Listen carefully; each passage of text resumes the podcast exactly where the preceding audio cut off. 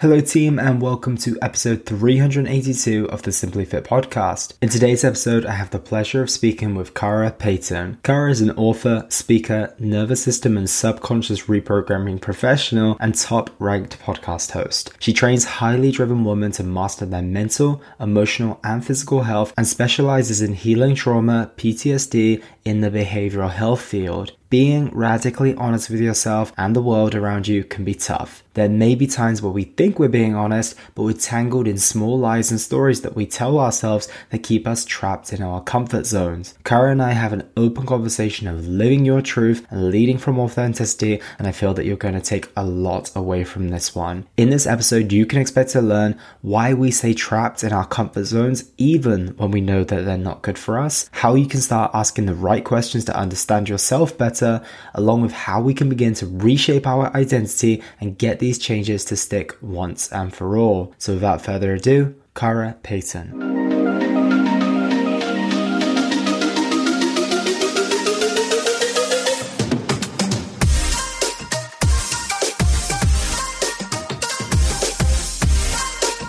Kara Payton, welcome to the show. How are you today? I'm doing very well. Thanks, Elliot. I am glad to hear, and I'm excited to dive into our conversation today. For those who haven't come across yourself before, can you give the listeners a bit of context about who you are and what it is that you do? Absolutely. I like to think of myself as not necessarily a coach, not necessarily a the guru, not necessarily the answer or the main teacher, but somebody who actually goes side by side with them during a life inquiry or a self inquiry. Because most of the people, when they come to me, they come to me for something very specific on the surface. They are looking for an answer to saving their relationship, saving their work, finding out what's going on with their health or their mindset. They have a very, very tip of the iceberg thing. And that's usually not the case. It's usually nothing in the problem exists that we're actually, it's usually something underlying, something underneath the surface. And I want to help them go through a self exploration that where I'm not showing them the answer. I'm not giving them the answer because how how silly would it be to sit there and provide answers to somebody I don't have their life context, I don't have their experience, I don't know what they're going through, and I don't know the individuation of their thought processes around it. So I like to go underneath into the subconscious and shine a flashlight on all of these areas because when you do that and you provide somebody the ability to see what's going on behind the curtain, usually they can figure out all of their answers. So I like to think of myself as a strategist, a subconscious strategist, and an authenticity coach to help them find their truth by just pointing them in the right direction. So, how do we go beneath the surface and tap into our subconscious? On a case by case individual basis, the common theme that I have found is that it's not an inability to have the right answer. It's a lack of skill in asking the right questions. And so I help them ask questions that we start with a main ring, super, super vague, broad brushstroke. They're getting very, very general. And usually their problems are very general at first. They think, well, my husband and I, we're not, we're not getting along very well. Okay walk me back through a little bit more. Walk me back through a little bit more. Tell me about this area. Tell me about this area. Tell me about the habits and behaviors and patterns and things like that. And then by the time I've asked the question, we're getting to the root.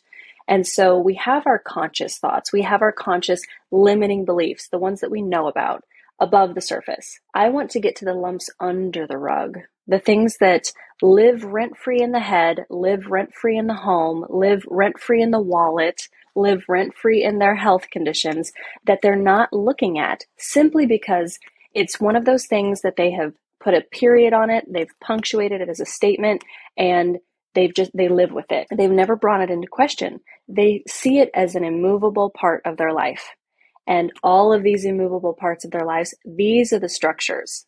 These are the things we're after because you can break apart any known thing all you want.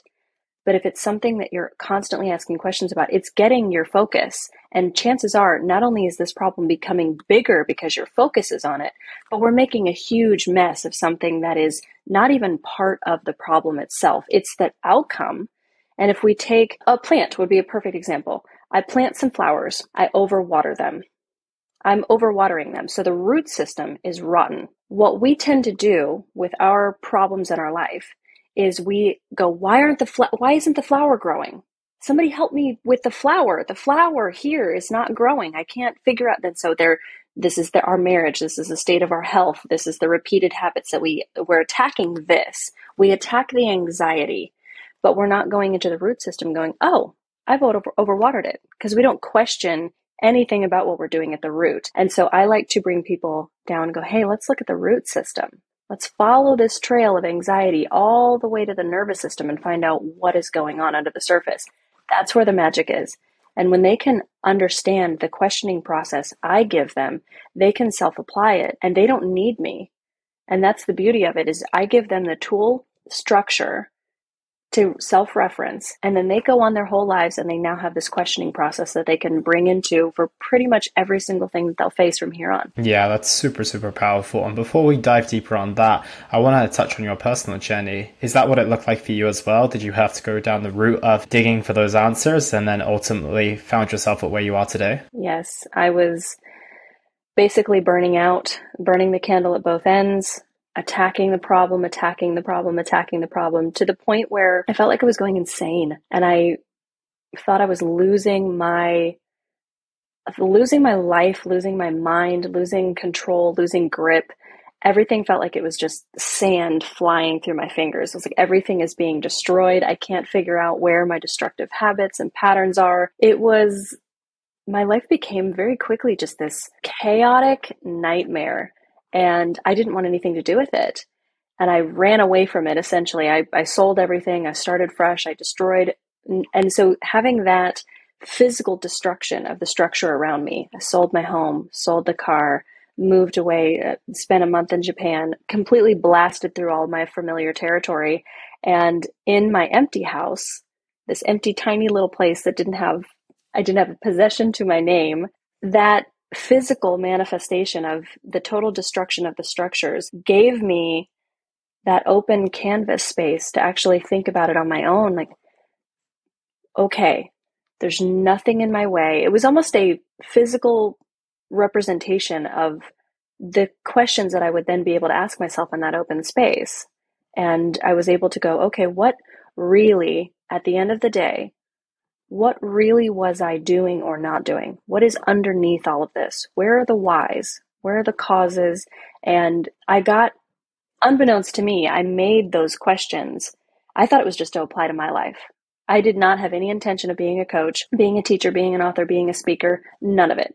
And if you would have told me fast forward today that this is the where my life would be, I would have I wouldn't have believed you, but I also probably would have laughed at you because it was so far from my bandwidth i was i was in the wedding industry had no intention of leaving it i was an artist and every single thing that i brought myself through years and years ago now is the structure of what I teach other people. That's huge. And it's always super valuable when someone's gone through their own story. You never want the person who had the super smooth and easy ride to where they were giving you advice because you want the person who's gone through their own personal version of hell on earth and come out of it on the other side who recognizes what someone else could be going through. So I love that you've had that struggle that you went through. Obviously, we never want to go through it at the time, but when you reflect on it, usually nine times out of 10, or I'd say even maybe 9.5 times out of 10, most of us are grateful for it in the end, as long as we've come successfully through it. So now I want to transition onto those who are going successfully through it. You mentioned that, you know, there's so many of these people with these subconscious behaviors, patterns, and narratives is the reason why people live with those and believe those is because they, as you mentioned, feel that they're immovable. They were placed on them. They haven't even given themselves a chance to question them. But I'm struggling to understand why, when it's so destructive, we still keep those in place. Why is that? We cannot see our own blind spots. And it's it's not even a matter of we understand that they're there and we refuse to look at them or we don't know that they are the cause so it's similar to having a muscle pain that say it's in the middle of your back, but the connectivity of the muscles, it actually didn't, it's not in the middle of your back. It actually started way down. It's somewhere completely unrelated. And a chiropractor does this all the time. I, I don't know how many times I've gone to my chiropractor. I've been like, oh, I have something in my, the back of my neck. And he does something into my back that releases it. And like, but it was here. And he goes, eh, no, actually it wasn't. He was, yeah, the pain was there. That's where it showed up. But where it started, where it shows up and where it starts, it's often very, very different.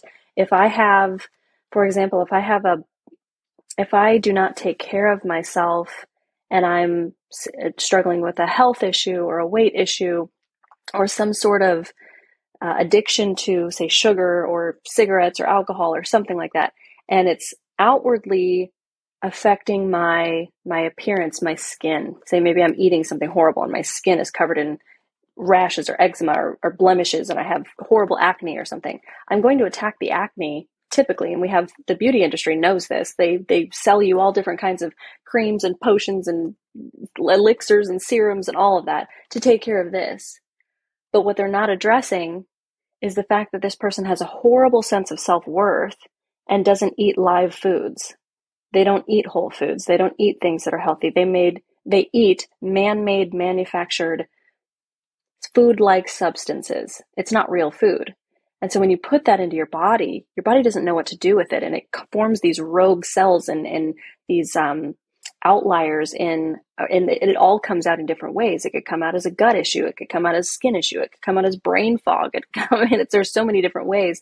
We attack the outcome, but we're often not diving into the root cause. So I don't think it's any type. I think that people that want to change, they genuinely do want to change I think that somebody who's struggling with their weight genuinely doesn't want to struggle with their weight. They either want to, and that's where I think the body positivity movement came in. They either want to accept themselves as they are in all of those extra pounds or whatever. They're like, I'm going to, I'm going to start loving myself. I think it initially started with, I'm going to get rid of this weight. And when it didn't go anywhere, they're like, well, I've, I, I just need to accept it. And so we've moved into a place where I think it's more positive because in that resistance, we're going to continue to make the problem worse. So I think the body positivity movement will actually move us into a place where now from a place of love, I didn't go to the gym with self-loathing. I went to the, jo- the gym with self-love. I'm going to take care of myself. That's going to actually attack the root of any of those issues, which is self-worth. Our health is a direct reflection of our self-worth. So in a long winded way of getting around to the answer, I think it's just because these things, they're not being questioned because they're not even being seen. They're looking at the root, the tip of the iceberg, not looking anywhere underneath the surface. Yeah, that makes a lot of sense. And that's why things like, you know, weight loss injections, for example, are great in the short term, but terrible in the long term because ultimately weight loss and maintaining a good body composition comes down to habits and lifestyle. And during the process of just getting that off yourself isn't going to allow that to stick on the long term. It might for, you know, 5% of people, but for the other 95%, they need to learn how to reshape their relationship with food themselves and ultimately get to a stage where they can have a healthy relationship with both of those things ultimately to keep them. So yeah, I completely can see where you're coming from with that perspective. And then in terms of now asking those questions and seeing those blind spots, where do we start there? Do we need someone to take us through that to get us to ask the right questions because I'm sure a lot of people think, well, I might ask myself a few questions, but I can't see it being the root of all of my problems. And that is anybody that does say that. I would say yes, finding somebody that can help you ask those questions is paramount, is key because they can ask you questions that your brain wants to self preserve. It wants you to stay comfortable. It wants the familiar. So any type of line of questioning that's going to get you to maybe come outside of that, your brain's going to avoid at all cost. And it's not even going to permit you to ask that question, let alone answer it, and let alone answer it honestly. Because there's a lot of times that I can ask somebody pointed questions about their about their past, about their previous relationship, about any of their patterns, and they're going to go right into the narrative of anything that avoids any type of mirror. And that is where somebody else can be key because to to do that to yourself, even I find myself after six, seven years of doing this relentlessly, I find myself kind of buying my own BS and getting myself to do the stall tactics and everything. And I have to understand that my brain is this computation device that is absolutely brilliant if I use it as a tool, but oftentimes it tries to use me as a tool to self preserve, to get to stay in comfort. And to back up to what you were saying about habits and lifestyle with somebody, for example, with a weight issue or somebody with a just a health issue in general, and it translates to weight, but it also translates to lack of energy, translates to sore joints, it translates to all sorts of things, proneness to injury. It's also habits, lifestyle, but those two things inform our identity. And that's the real the real shift that we have to make. It's not just habits and lifestyle because habits and lifestyle with an old identity are forced. And you you see it all the time with people like I'm trying to start a new habit and they're gripping, clawing at the walls. They're like, I hate this.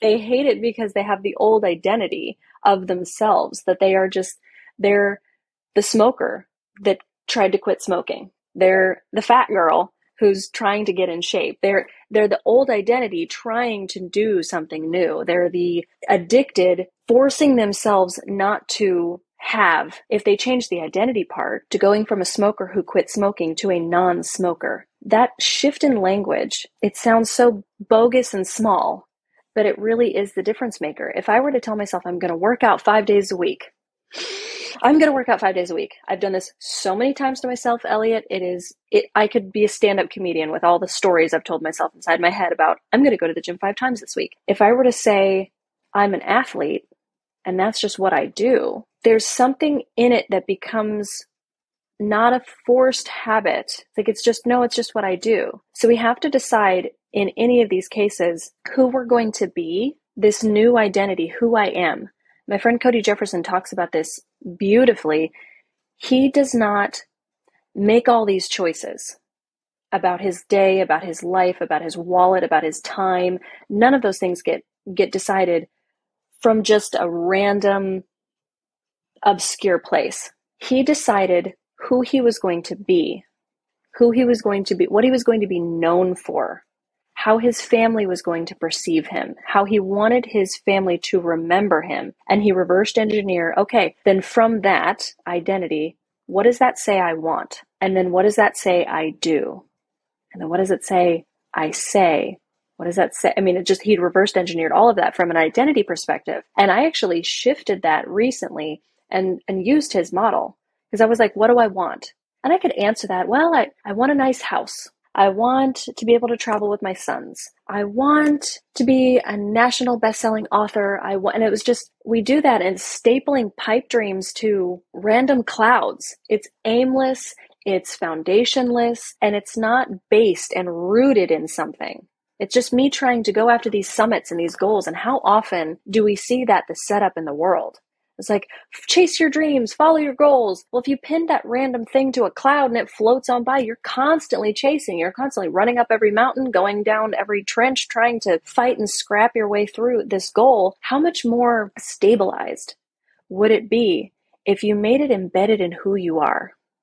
and practice that identity of who you are, who you are going to be, how you're going to show up in your day. Staple it to that, embed it in that, solidify that, you don't have a lot of questions after that as far as what you're going to do with your day, what you're going to do with your time, what you're going to do with your money. Your gambling habit, if you've become somebody who's oriented with the bigger picture and is not instant gratification motivated anymore, that man doesn't gamble anymore. He doesn't have that identity anymore. He doesn't gamble because he's not careless. If that man has a sense of self worth and he trusts himself and he has his own back and he believes in what he can create, he doesn't gamble anymore.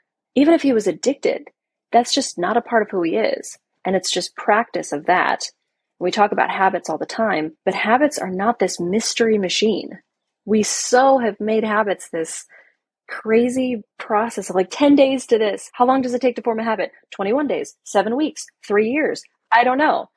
A habit is nothing more than a process, a function, or anything done until memorized, repeated until memorized. How long does that take? Depends on the habit, depends on the person, depends on the practice.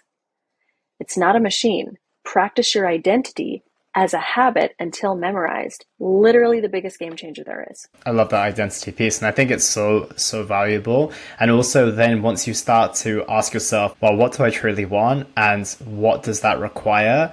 It also comes in with values as well. Because ultimately, when you start to talk about the person who's not a gambler, or in my industry, once again, who is a healthy individual, that person is no longer careless with what they put into their body. They're intentional about their exercise wise. And as you mentioned, it depends on the goals, but right, you don't have to say you're an athlete. You just have to say, I'm a recreational gym goer. I am someone who values their health and wants to live to see my grandchildren grow old. And therefore, yes. these actions, these habits, and all these different types of things are required in order to get me there. And I think that that's maybe the biggest piece that's missing of the puzzle is that so many of us don't recognize that the seed that we're planting today is ultimately the seed that's going to grow in the future. And I think that there's that disconnect between, okay, well, you know, if I eat the burger today, it doesn't really have a big difference. But if I eat the burger every day in 20 years time, then it might have a little bit of a, an impact downstream essentially. And the thing that I want to ask now, there's two questions I've got here. The first is, how do we know ultimately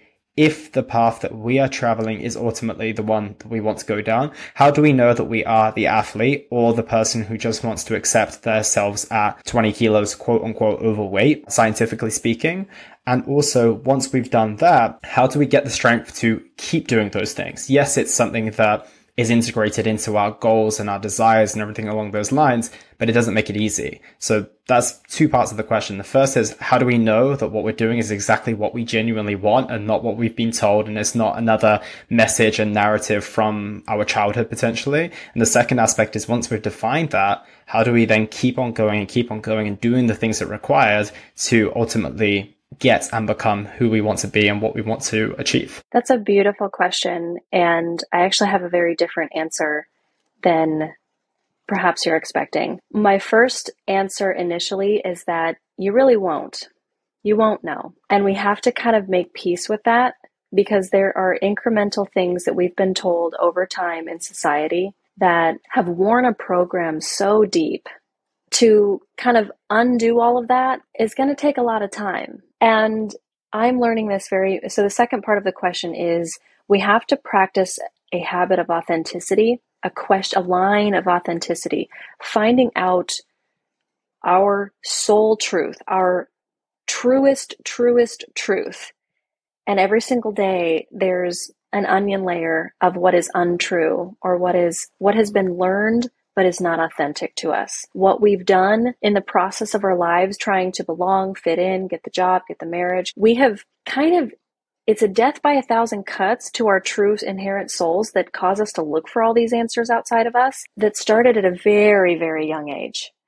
There was an invitation at some point or another, usually by our parents or our siblings or our first initial friends, of do I want to belong in this situation? Do I want to be accepted in this situation? Do I want to be loved in this situation?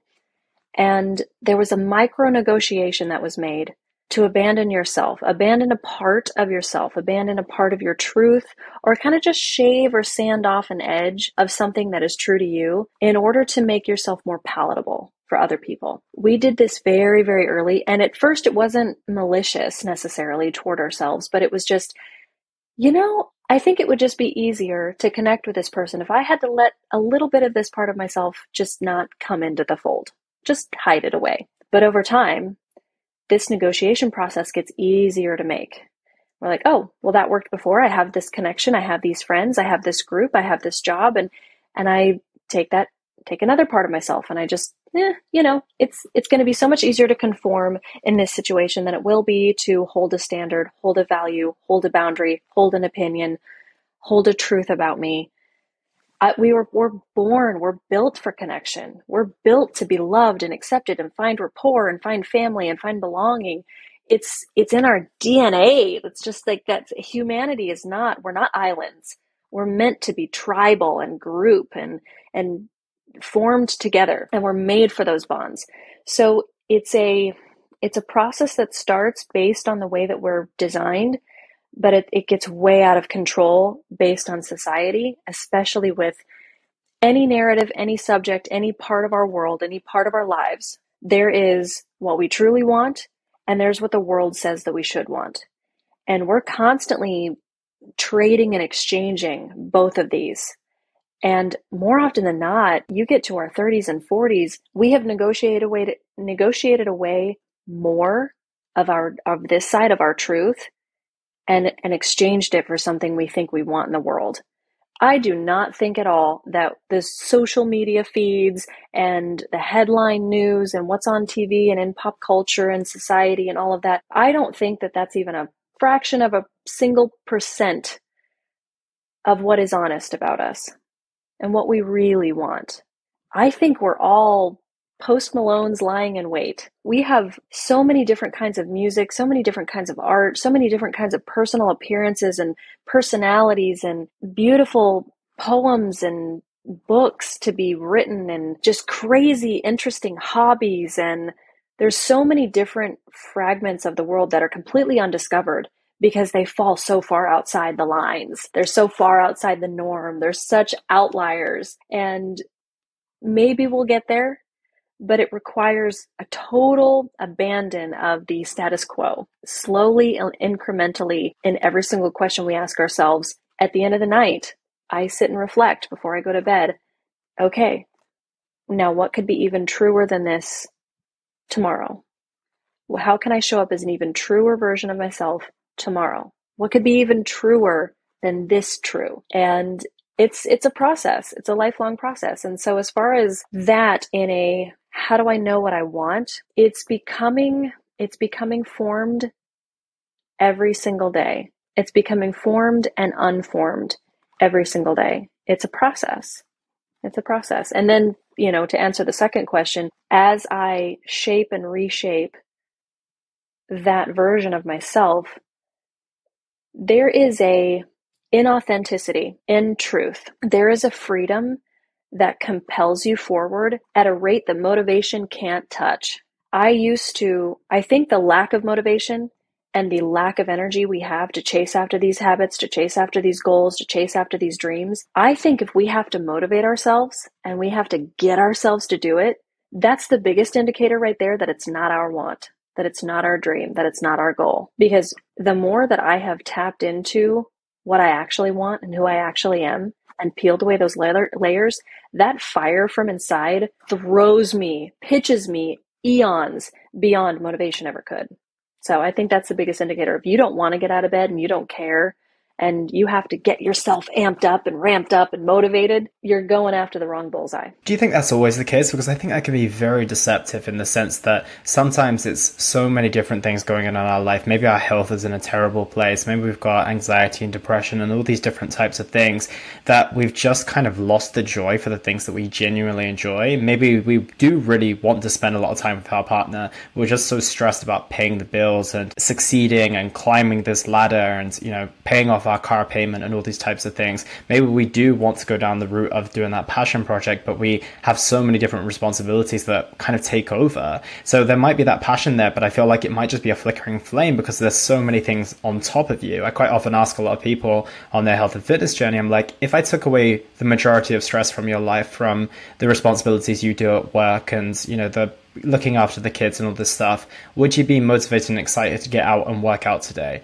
And most of them would say yes. So do you think it's always the case, or do you think sometimes it's just crowded and kind of shoved in the corner because we have so many of other responsibilities and obligations that actually kind of dim that light versus letting it actually burn bright the way it could and should? Hypothetically, yes, but mostly no, because it's all mental masturbation as far as when we ask if I removed all your stress, what would you do with it? It's like, well, like that's they're speaking as a presupposition. They think, you know, people that are dirt poor can't rub two nickels together at the end of the month because they've just they've spent themselves raw. You give them you give them an opportunity to have a million dollars and you know people that win the lottery that are broke or what people that play the lottery are usually broke and they end up broke or bankrupt within a certain amount of time it's because the identity doesn't change and we can say all day if you take money stress out of it it's like if you're not the type of person to save a dollar out of 10 you're not the person to save 10 out of 100 and you're definitely not the person to save 100 out of 1000 or 1000 out of 10000 or 10000 out of a, a you know 100000 if you won't do it with a little and you won't you know, carve your line in the sand with who you are, what you want, what you stand for, what you're going after with a little bit, you know, the rest of it's just, oh, well, if I had. And we hold ourselves to this if I had, if I had, if I had all day long. And that's exactly where your brain wants you. Because in that, you will be addicted to the familiar and you will not. And so while it's nice to say, I'd like to spend more time with my partner, but if you really wanted to spend time with your partner, there are some serious identity questions and some serious honesties that are due to yourself and to your partner that would clear the stuff that is bogged down on top of us because i and i I don't not empathize because there were so many times I'm just like, why can't I? Why can't I? And this learned helplessness, this addiction to the familiar, so often was the gripped hands around my neck. And it was me. It was self inflicted. I was addicted to the habit. I was addicted to the comfort of the discomfort. And I wasn't being honest with myself. And so, again, authenticity, the truth will set you free. When you know you're a lazy ass, you will actually start, okay, I've said that I, oh, just want to spend time with my partner. But in reality, I'm a really crappy partner. And if you just let that land and let that sense of self accountability just land, like, where is this going to take me? If I continue, this is what I'm doing. This represents who I am. If you want to dissect anybody by what's prior, what, by what their priorities are, especially when it comes to like financials or, you know, somebody who's overwhelmed, look at their time and look at their bank statements. And that will tell me what your priorities are. And those don't lie. We can lie to ourselves. I want to be a good partner. Okay, Look at your bank statements at the last time you did anything, spent anything, invested anything in your partner. Look at your calendar the last time you did anything, spent anything, invested anything in your partner. That will tell me whether that is, oh, it's a pipe dream. It's total BS. I want to be a good partner. No, you don't. I'm looking at two things right here that show you have zero desire, zero initiative, zero habits, zero practices that show you want to be a good partner. And they're not based in identity. There are things you just pin to the cloud and let them float away, having no control over them. So, yes and no, there's a caveat. There's a certain amount of harsh honesty, but there's also like, here's the true explanation of why we get caught in there. It's it's our brain, it's our habits, it's our addictions to this like this feels gross and warm and a familiar slosh of sick familiarness. That's our design. That's what we're fighting against. And yes, it sucks. And yes, it's really, really hard but we have absolute control over directed thought. That is the one thing God gave us. That's the one thing the universe instilled humanity with is the ability to direct, to direct our own thoughts. If we direct them toward honesty, really nothing authenticity and truth, you know, even even John 8:32 says that the truth will set you free. The second part of that is the truth will set you free, but first it'll piss you off. I couldn't agree more. And that radical honesty part is enormous. And I think that you're absolutely right is that we get caught in these self inflicted traps in the sense of saying, okay, well, I want to be a better partner, but the partner ideal in my mind is, I don't know, this Disney prince or this person who takes his partner to the Maldives every six months. And then we're like, well, we can't possibly reach that. So there's nothing I can possibly do.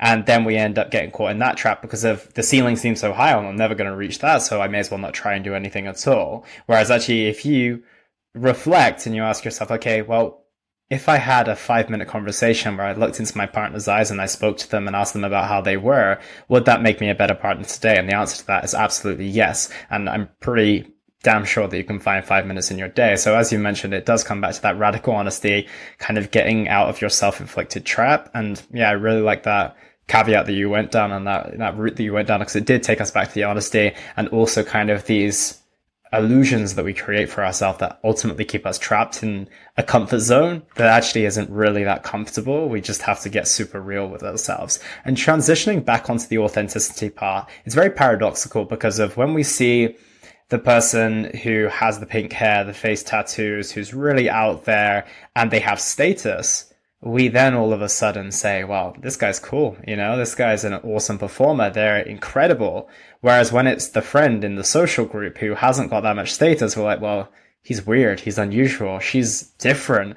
And we don't like the way they are. So it's really unusual that, you know, realistically, when it comes to authenticity, it's only if it's kind of accepted by enough people, then it gets fashionable and cool, right? So in terms of that authenticity side of things, without status, if we're someone who's just kind of operating in our social group, who doesn't want to be thrown out by our community and the people we love, but we do want to follow that path of being us, how do we really embrace our authenticity without removing every single person in our life and removing everything that was normal to us in the past? That's a great question and definitely a qualifier for anybody's willingness to seek a more authentic path for sure. And there's a lot of stories that we pre suppose when we go into that process is that we're going to just like you said we're going to if we don't want to lose everyone and lose everything we've ever known well the trade-off is we are going to lose people we are going to lose a degree of comfort because that that whole that whole motivator about why we were able and willing to sell part of our souls slowly but surely was to ensure the comfort and insurance that people would approve of us, accept us, love us, etc. And we're going to have to accept a, a small amount of discomfort. But the thing is, it's almost like when you are authentic all the way, there's this first initial sting. And yeah, there are, so, you know, I lost probably, I've lost probably maybe 10 people in my life that were super important at the time at the cost of me having peace with who I am behind them in the privacy of my own four walls, me being able to go, who I am here is who I am out there. And that that coherence provides an inner peace that cannot be understated. That freedom that feel good there's nothing that will ever be valued to me more than that self honesty the other flip side of it is we have discomfort in being a little bit less of who we are or maybe not even who we are to have this false sense of security with our friendships and whatnot but it's all based on bs we only reason we have these friend groups, the only reason we have this is because we've made this weird negotiation process that like only so much of us is allowed. And deep down, we know that. Deep down, we know that I've secured these friendships because they don't know who I really am. And so it's like a, it's not the initial sting and not the initial break, and it's not the band aid pull that's like, ooh, ow, God, that's that really, really feels. We we catastrophize what it's like and to be honest with ourselves and honest with everybody about who we are. But the slow burn, the snow, slow nag, the deep dig of that dishonesty over time, knowing that everything we've built our lives upon is rubbish. That pain, first of all, that pain doesn't ever go away. The pain of authenticity does go away over time and it becomes bliss. On the other side of it becomes absolute freedom and bliss. This doesn't ever go away and it slowly nags at you. This dishonesty nags at you over and over and over because your inner being, your true highest sense of potential and pure self knows and wants to continuously call you out. So not only are you going to have the pain of knowing that everything that you've stand, built is on sinking sand, it's BS, but you have the conflict that your inner being, your highest self, is constantly going to pose and remind you that you are completely gaslighting everyone around you and yourself, that this is the acceptable way to live. And so, for anyone struggling with that, that doesn't have that deep key motivator about, okay, well, I am going to lose people. It's like, yes, but how awful has it been to slowly but surely lose yourself in the process? And I to be totally and completely transparent, I did this for over 30 years because I wanted a father's approval and I wanted a relationship to maintain itself. I wanted to fit in with groups. I wanted to be easy to accept and easy to understand by my family, by the friends, by the world. And I sold myself out every single day in some micro way. I mirrored people.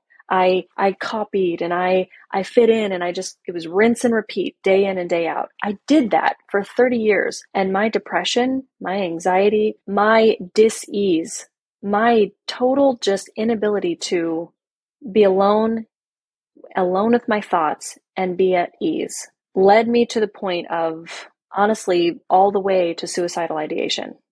I was such a shell of myself that there was really nothing left to get me to want to participate in life in this game. It was like this game, this game sucks. The people suck. Everything about this world and the way I'm living sucks. And it, over time, that dishonesty sh- shapes and changes your lens of the world. You think you want connection, but over time, that dishonesty with yourself, it makes that impossible. It's like a, a dilation of that connection. It just becomes further and further. That dissonance becomes so far away as we perceive and as we participate in this dishonesty process, the closer we can get to somebody over time becomes even further away. It's it's a it's a vicious cycle and it has to stop if if anybody hopes to have true inner peace, clarity, freedom, energy, anything in their life worth living, and then to just i don't know guess to to love yourself to have to know you have your own back to have that confidence and confidence is nothing more than keeping your promise to yourself having your own back so it's it's not a there's no other way around it. It's not a it's not a feel good process, but it is it is the key. It's the catalyst for personal freedom and confidence. Yeah, absolutely. It's stepping out of the certainty, the familiar. But once again, it all comes down to the fact that it's just a trap that you've essentially put yourself in and for good reason too. Like you said, we're wired for connection. We're wired for acceptance and love. And unfortunately, there was a lot of that subconscious programming when we were younger and made us realize that there were certain ways in which we got love and attention and they manifested into our teenage years and our late teenage years and our early twenties. And then only you know, once in a while, maybe it's a bit of a psychological trip, or maybe it's a deep uh, dive of depression or anxiety. Do we ever force ourselves to be actually starting to question, like, well, was this the right path? Do I feel anything like myself? You hear so many people say, like, I just looked in the mirror or I just stood in my own body and I didn't recognize who I was. And I think that it's just that constant narrative of just like creating the person who is, like you mentioned, socially acceptable, who is able to conform, who is able to fit in. And then all of a sudden they end up having this identity crisis. And I think, yeah, it's, it's a big thing that a lot of people go through. And I'm not going to ask you the question of how you get yourself out of that hole. I'm more interested in when someone gets to the place where they've recognized this, they've taken the steps to move forward, how do they hold themselves accountable to the truth, to authenticity, to ensure that they really instill this version of themselves that they truly are and truly want to be? Well, I think there is a buffer period where it has to be accepted that you you will it's it's a lifelong habit to have done the opposite. And so there needs to be a buffer period of significant grace along the way that you're going to one day you're going to wake up and go i can't. I've, I've, reached my threshold for today. I need to i need to go back to the familiar. I need to go back to what feels good.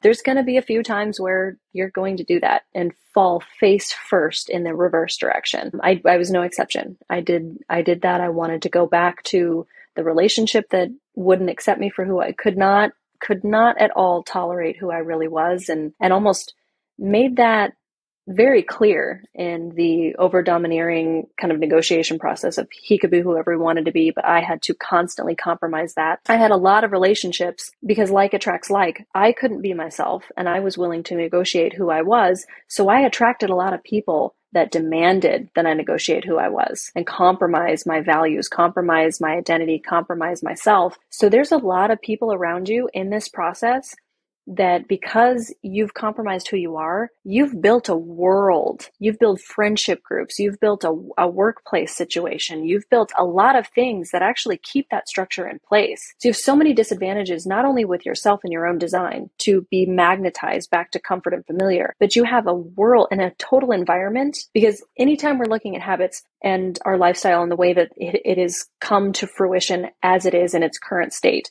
We have habits, relationships, and environment that all inform that. So if I have habits and relationship environment that all inform me compromising myself, I I still live in these things. I still I'm breaking habits which feels daunting at first. Relationships, to let go of any of those feels incredibly hard at first. To change our environment, that's really the only starting point that really gives us any because we have to a certain degree in our own homes and things like that, we have control of our environment. That's really the first catalyst key, but our relationships, that's you have 50% of the workload and the other person does too. And so a lot of our relationships, they're kind of like they're not in our control we can set boundaries, but boundaries have a misnomer right there off the gate because a boundary is not for other people. A boundary is a code of code of conduct you will hold yourself to. It's it's my own government system, my boundaries. These are my rules of engagement for me. We often say it's a boundary for others. I'm creating a ba- that's that's a guard. Don't get it twisted. If you're creating a boundary for someone else, you're closing a door between you're giving them a fence line. That's not a boundary.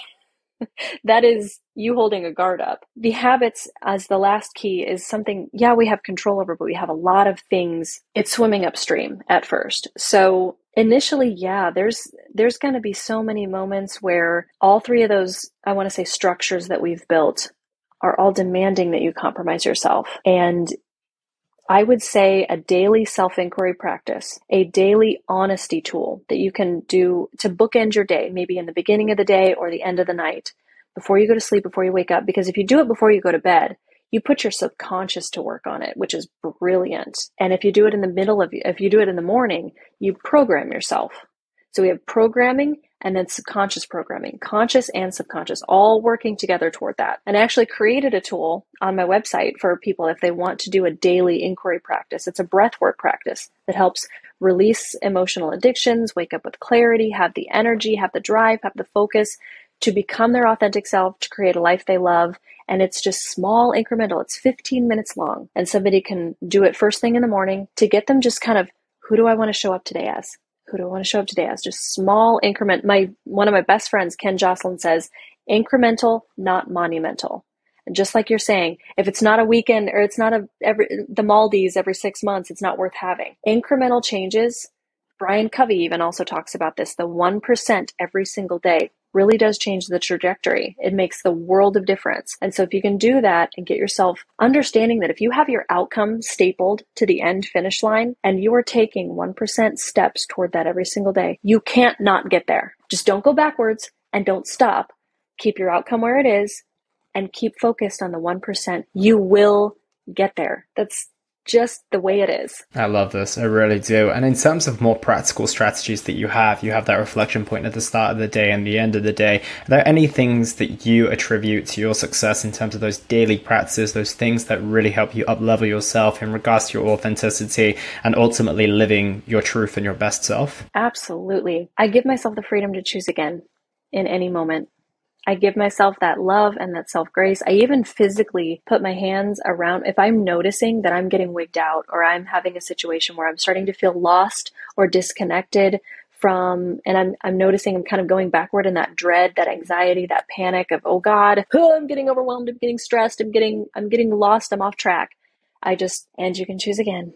I choose to choose again and I just reset. And there's there's times I do that 20, 30 times a day where it's like, Kara, just choose again. And it's not I have done it 20, 30 times six years ago and now I only do it twice a day. There are still times where I have to go, that conversation was brutal. It looks like I'm going to lose another friend. It looks like I'm not going to gain that client. It looks like I'm going to miss that opportunity because I had to choose to be me or choose to have the opportunity and I chose me and it doesn't feel good. I want to choose the opportunity. I have to still to this day just go and you have the right to choose again and i'm going to give you the opportunity to choose again. And because i have a meditation practice meditation just means to become familiar with. For anybody who doesn't meditate they're like oh god she's a meditator.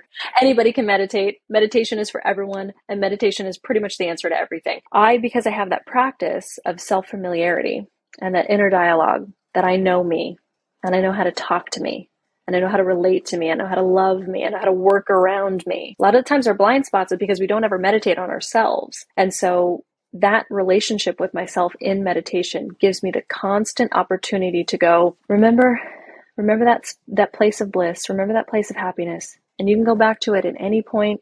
Nothing can keep you from it. It is a free ability to step right into it in any moment. And I've moved into it and moved into that practice so far that there are days when I can forget and hours where I can forget. And I just, even if I don't feel it's like, but I can choose again and I'm going to choose again.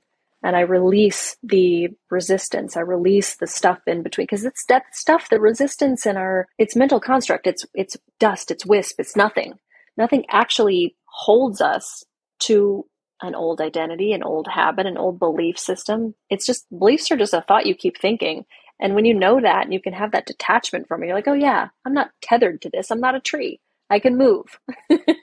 Absolutely. I think that's super insightful. And the one question I have to ask you before we start to wrap up is what are we getting wrong with the self development practices that are constantly being spouted out. I feel like a lot of the ideas that we've discussed today, some of the philosophies that you've gone through, and the idea of authenticity and identity are maybe not spoken about enough, but there's a lot about habits, there's a lot about motivation. What are we getting wrong from that perspective in terms of the world of personal development and life coaching and all those type of things? That somebody else holds the key. When we are seeking personal development, self development, there's a very big word that we're missing right in the front of that self.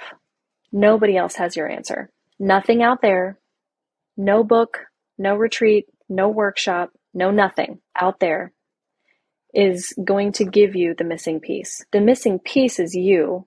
You may need a coach or a trainer or a an, you may need a book that helps you to find you that can guide you back to yourself, that can help you self reference. But ultimately, the answer isn't out there. The key isn't out there. The habit isn't out there. The missing component that's going to change everything, that's going to make you feel whole, make you feel enough, make you feel like that doesn't exist. It's in you. And the to the degree of suffering you will experience is the degree that you will chase after something out there. When you stop and you let yourself just fricking drop it all, that it feels a little rebellious. It feels a little anti, you know, as far as the way we've structured everything, feels like very anti-authority and very anarchist in in the rules that we've kind of the unspoken rules we've created about how to do life as a population. When you just let go of it all, you find it and that it is it's you. You're the magic you're the pill you're the workshop you're the retreat you're the guru that you've always needed. And self-development i still think is structured as somebody that's living a laptop lifestyle standing at the top of a mountain pitching knowledge and wisdom and success and how to's and you know, all of that stuff. They're pitching it from their mountain their wants their desires their goals.